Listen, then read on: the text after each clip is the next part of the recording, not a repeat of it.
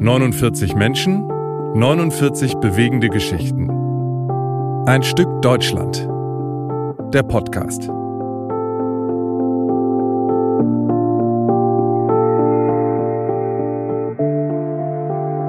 Herzlich willkommen zu Ein Stück Deutschland. Ich bin's, Corinna. Und neben mir steht Hanna Böhme, Kollegin und Freundin. Hallo. Ich freue mich total, dass du mitmachst heute. Ja, ich freue mich, dass ich mitmachen darf heute. Du bist eine der Sprecherinnen, die hinter den kurzen Folgen, also hinter den Audios von Ein Stück Deutschland stecken. Mhm. 2019 habe ich dich gefragt, ob du mitmachen möchtest, also ob du ein paar der Texte für das Projekt einsprechen willst. Und du warst sofort dabei. Weißt du noch warum?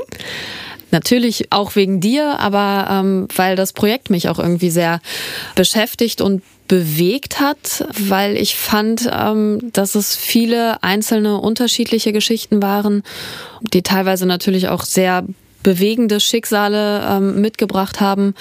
Und irgendwie fand ich wichtig, auch bei so einem Projekt, was sich ja damit beschäftigt, auch Geschichten von damals einfach ins Heute zu holen, mit dabei zu sein. Und das lag mir damit auch irgendwie am Herzen. Oh, das finde ich total toll. Ich bin dir super dankbar, wie auch allen anderen Sprecherinnen und Sprechern. Das war auch damals ganz toll für mich, dass alle so bereit waren mitzumachen.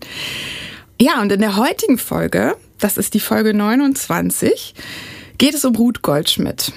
Und nun wollte ich unbedingt mit dir genau diese Moderation zu genau dieser Folge machen, weil dich etwas tatsächlich mit dieser Frau verbindet. Was genau? Erzähl mal. Ja, obwohl ich sie ja nicht gesprochen habe und ich hätte sie sehr gerne gesprochen, aber äh, das habe ich erst hinterher erfahren, als ich dann ihre Geschichte auch gelesen habe. Ich bin vor jetzt ein paar Jahren nach Hamburg gezogen und habe dann, als ich ihre Geschichte gelesen habe, festgestellt, dass wir in der gleichen Straße gewohnt haben und dass ich quasi in Hamburg angekommen bin, in genau derselben Straße, in der sie gewohnt hat und wirklich, ich habe nochmal geschaut, also ich hätte quasi rüberwinken können von meinem Schlafzimmer, Echt? von meinem WG-Zimmer damals aus zu ihr, ja. Oh, wie krass. Also es ist wirklich Luftlinie, lass es 15 Meter sein. Das oh ist wirklich God, ganz. Das war mir gar nicht klar. Doch, okay. genau. Also ich habe vorne in der Schlüterstraße auf der Ecke gewohnt und sie, ich glaube, zweites oder drittes Haus dann auf der gegenüberliegenden Seite. Also wirklich, ich habe 86 gewohnt und sie 81. Es ist wirklich, ja, hört man ja schon, es ist sehr nah bei. Ja, Wahnsinn. Und ja. genau darum, das will ich jetzt nochmal ganz, ganz kurz erzählen, geht es mir bei diesem Projekt.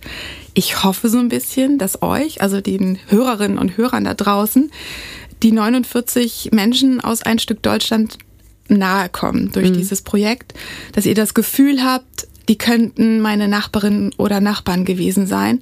Und die Orte, an denen sie gelebt haben, sind eben in meinem Zuhause oder da, wo ich bin, in meiner Nachbarschaft.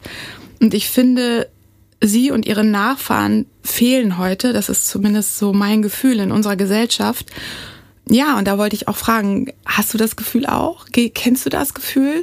Dass sie fehlen. Ähm, vielleicht, ich hatte umgekehrt ähm, ein Gefühl, als ich dann auch bei diesem Projekt dabei war und jetzt auch nochmal so im, im Nachhall, dass ich dachte, man begreift das, glaube ich, aus heutiger Sicht immer oft so als in Anführungszeichen ähm, unbekannte Masse. So, also man spricht immer von Menschen und von vielen Menschen und von vielen Jüdinnen und Juden, die verfolgt wurden, die ähm, ausgewandert sind, die deportiert wurden, natürlich, die umgebracht wurden.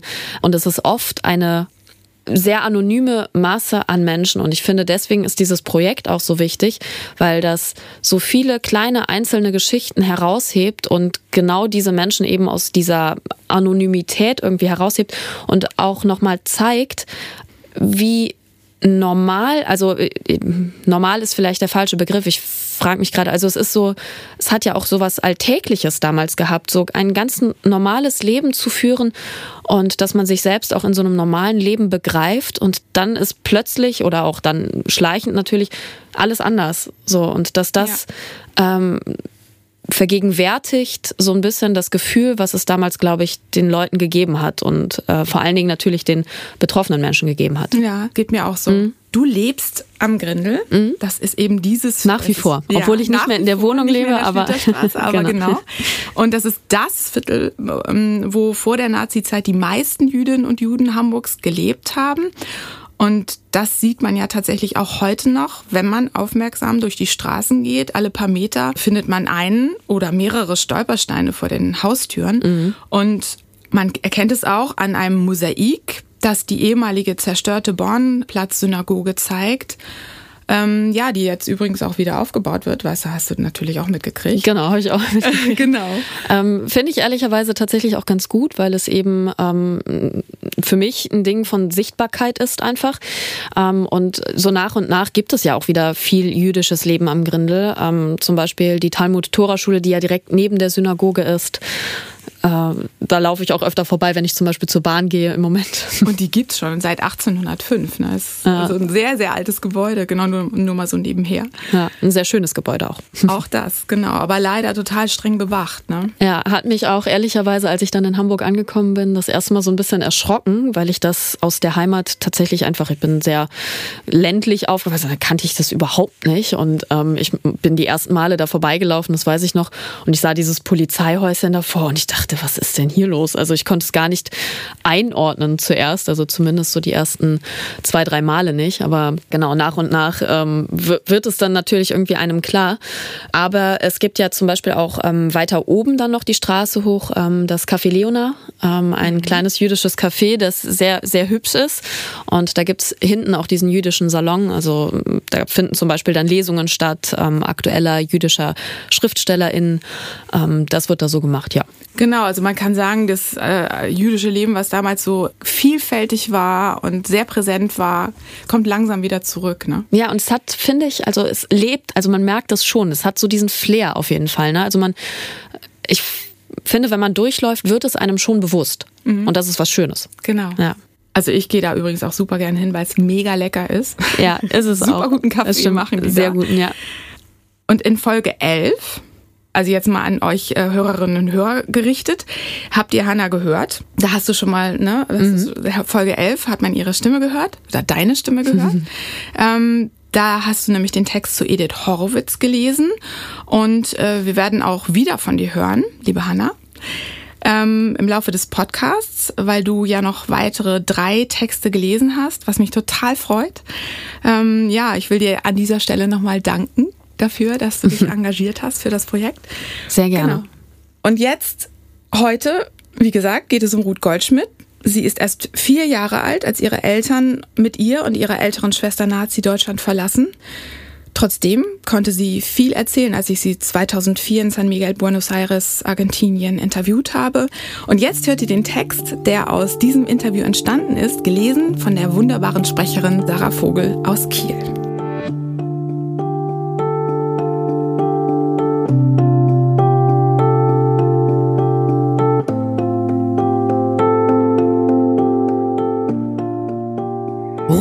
Goldschmidt. Sie war ein Kind, als sie Hamburg verließ. Vier Jahre war sie alt. Doch als sie das erste Mal in ihre Geburtsstadt zurückkehrt, kann sie sich an mehr erinnern, als sie gedacht hätte. Sie findet die Wohnung in der Schlüterstraße 81 auf Anhieb wieder und kann ihr Mann genau sagen, hinter welchem Fenster das Wohnzimmer war und in welchem Zimmer der Flügel der Tante stand. Klingeln wollte sie nicht. Auch an die Tennisplätze am Roten Baum kann sie sich erinnern. Hier haben vor 1933 Verwandte gewohnt. Kindliche Erinnerungen an Bäume und Häuser. Bilder nur. Geschichten dazu fehlen ihr.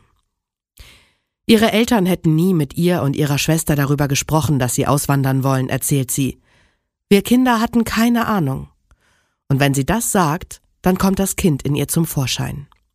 Ruth Goldschmidt hat eine sehr ruhige und weiche Stimme. Doch heute hat sie alles längst verstanden. Als Ruth Fleischmann kommt sie am 28. Juli 1928 zur Welt. Ihr Vater handelt mit Moselweinen in Nord- und Südamerika. Seine Kunden und Freunde appellieren an ihn, er möge doch so schnell wie möglich seine Familie in Sicherheit bringen.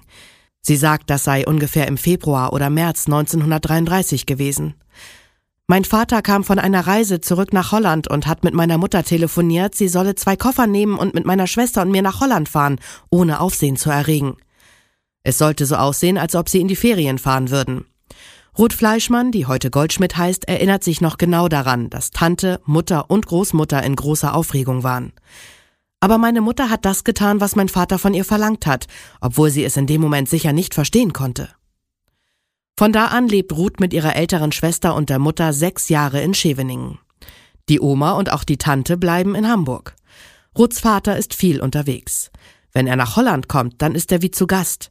Er bleibt den Kindern fremd. Irgendwann erklärt die Mutter den Kindern, dass sie auswandern würden, um ein Familienleben zu haben. Argentinien oder Nordamerika stehen der Familie Fleischmann frei zur Wahl. Doch weil der Vater 1914 bis 1918 erst geschäftlich in Argentinien war und dann wegen des Ersten Weltkriegs dort auch lebte und auch argentinischer Staatsangehöriger ist, entscheiden sich Ruths Eltern für Buenos Aires. Die Oma war in der Zwischenzeit auch nach Holland gekommen, als es dann schwieriger wurde für Juden, dass sie nicht mehr genug zu essen hatten und vieles verboten war, ich glaube 1935 oder 1936. Als die Oma sich weigert, auf ihre alten Tage mit der Familie nach Argentinien zu gehen, steht auch für Ruth ein schmerzlicher Abschied bevor. Sie erzählt, wie ihr Vater sich mit der Oma stritt, weil er sie unbedingt mitnehmen wollte.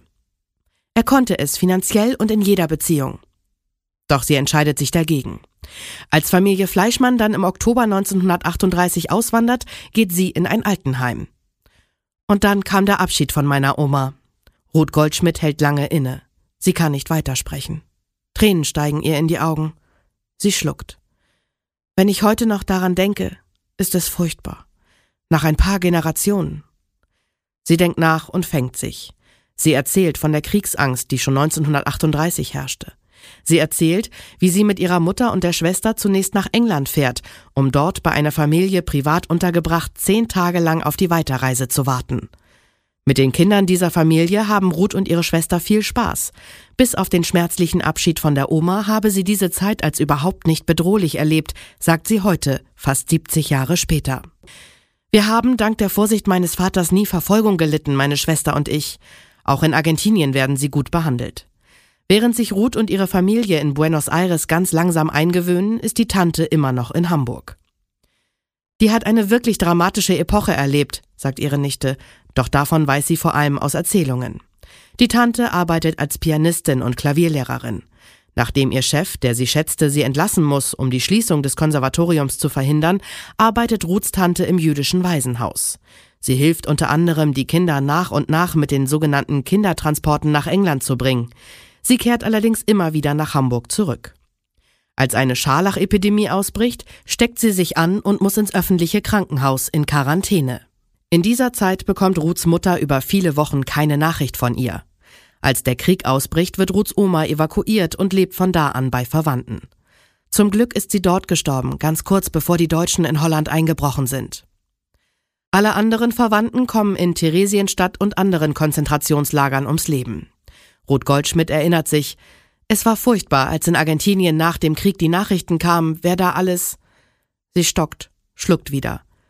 Die sind alle, alle umgekommen. Nur die geliebte Tante ist zum Glück nach London gekommen und hat den Krieg dort überlebt. Ruth ist zehn Jahre alt, als sie in Buenos Aires ankommt. Sie ist voller Sehnsucht nach ihrer Oma und ihren holländischen Freundinnen. Der Anfang in der Pestalozzi-Schule fällt ihr schwer, denn sie hatte Lesen und Schreiben auf Holländisch und nicht auf Deutsch gelernt. Ich habe Deutsch erst richtig in Argentinien gelernt. Außerdem hat sie Spanisch, Englisch und Französisch Unterricht. Aber ich hatte keine Probleme, sagt sie und lacht. Schulisch gesehen. Menschlich gesehen hat sie eine Weile gebraucht, um sich einzugewöhnen. Längst lebt sie gerne in ihrer neuen Heimat. Ich achte die argentinische Tradition, die Natur, die Geschichte. Seit der Militärdiktatur, sagt sie, habe sich allerdings einiges zum Schlechteren verändert. Aber sie habe ein verhältnismäßig gutes Leben geführt, sagt sie. Sie hat geheiratet und drei Kinder bekommen. Mittlerweile ist sie sogar zweifache Uroma. Auch wenn sie vor allem deutsch-jüdische Freunde hat, sagt sie, ich fühle mich hier zu Hause, ja. Obwohl sie Deutsch als Kind neu lernen muss und sie nichts Deutsches mehr in sich fühlt, bekommt die Sprache ihrer Eltern eine besondere Bedeutung für sie. Ruth Goldschmidt wird Deutschlehrerin und übt diesen Beruf mit Begeisterung aus, bis die Schule geschlossen wird. Plötzlich fühlt sie eine große Leere in ihrem Leben, die sie auffüllen möchte, und sie erinnert sich an San Miguel. Dort sind ihre Eltern im Hoga Adolfo Hirsch gestorben. Lange musste sie diesen Ort aus Trauer meiden. Doch nun ist sie seit fünf Jahren Volontaria. Sie freut sich, jede Woche rauszufahren. Für mich ist der Mittwoch ein sehr guter Tag und wenn ich abends nach Hause komme, fühle ich mich irgendwie erfüllt. Sie kann sich vorstellen, irgendwann einmal selber nach San Miguel zu gehen. Doch bis dahin hat sie noch viel vor. So möchte sie beispielsweise reisen. Als sie allerdings das erste Mal zusammen mit ihrem Mann vom Hamburger Senat eingeladen wird, ihre Geburtsstadt zu besuchen, hat sie wenig Lust und fährt nur ihrem Mann zuliebe mit. Doch als sie dann dort ist, erlebt sie eine wunderbare Zeit. Ich habe nur wenige Menschen in meinem Leben kennengelernt, die so gut und so interessant waren. Diese Reise bringt ihr auch ihre frühen Kindheitserinnerungen zurück, den Teil ihres Lebens, den sie verloren glaubte. Und wirklich, sagt sie und lacht, als wir weggefahren sind, habe ich geweint, weil ich gerne noch dort geblieben wäre.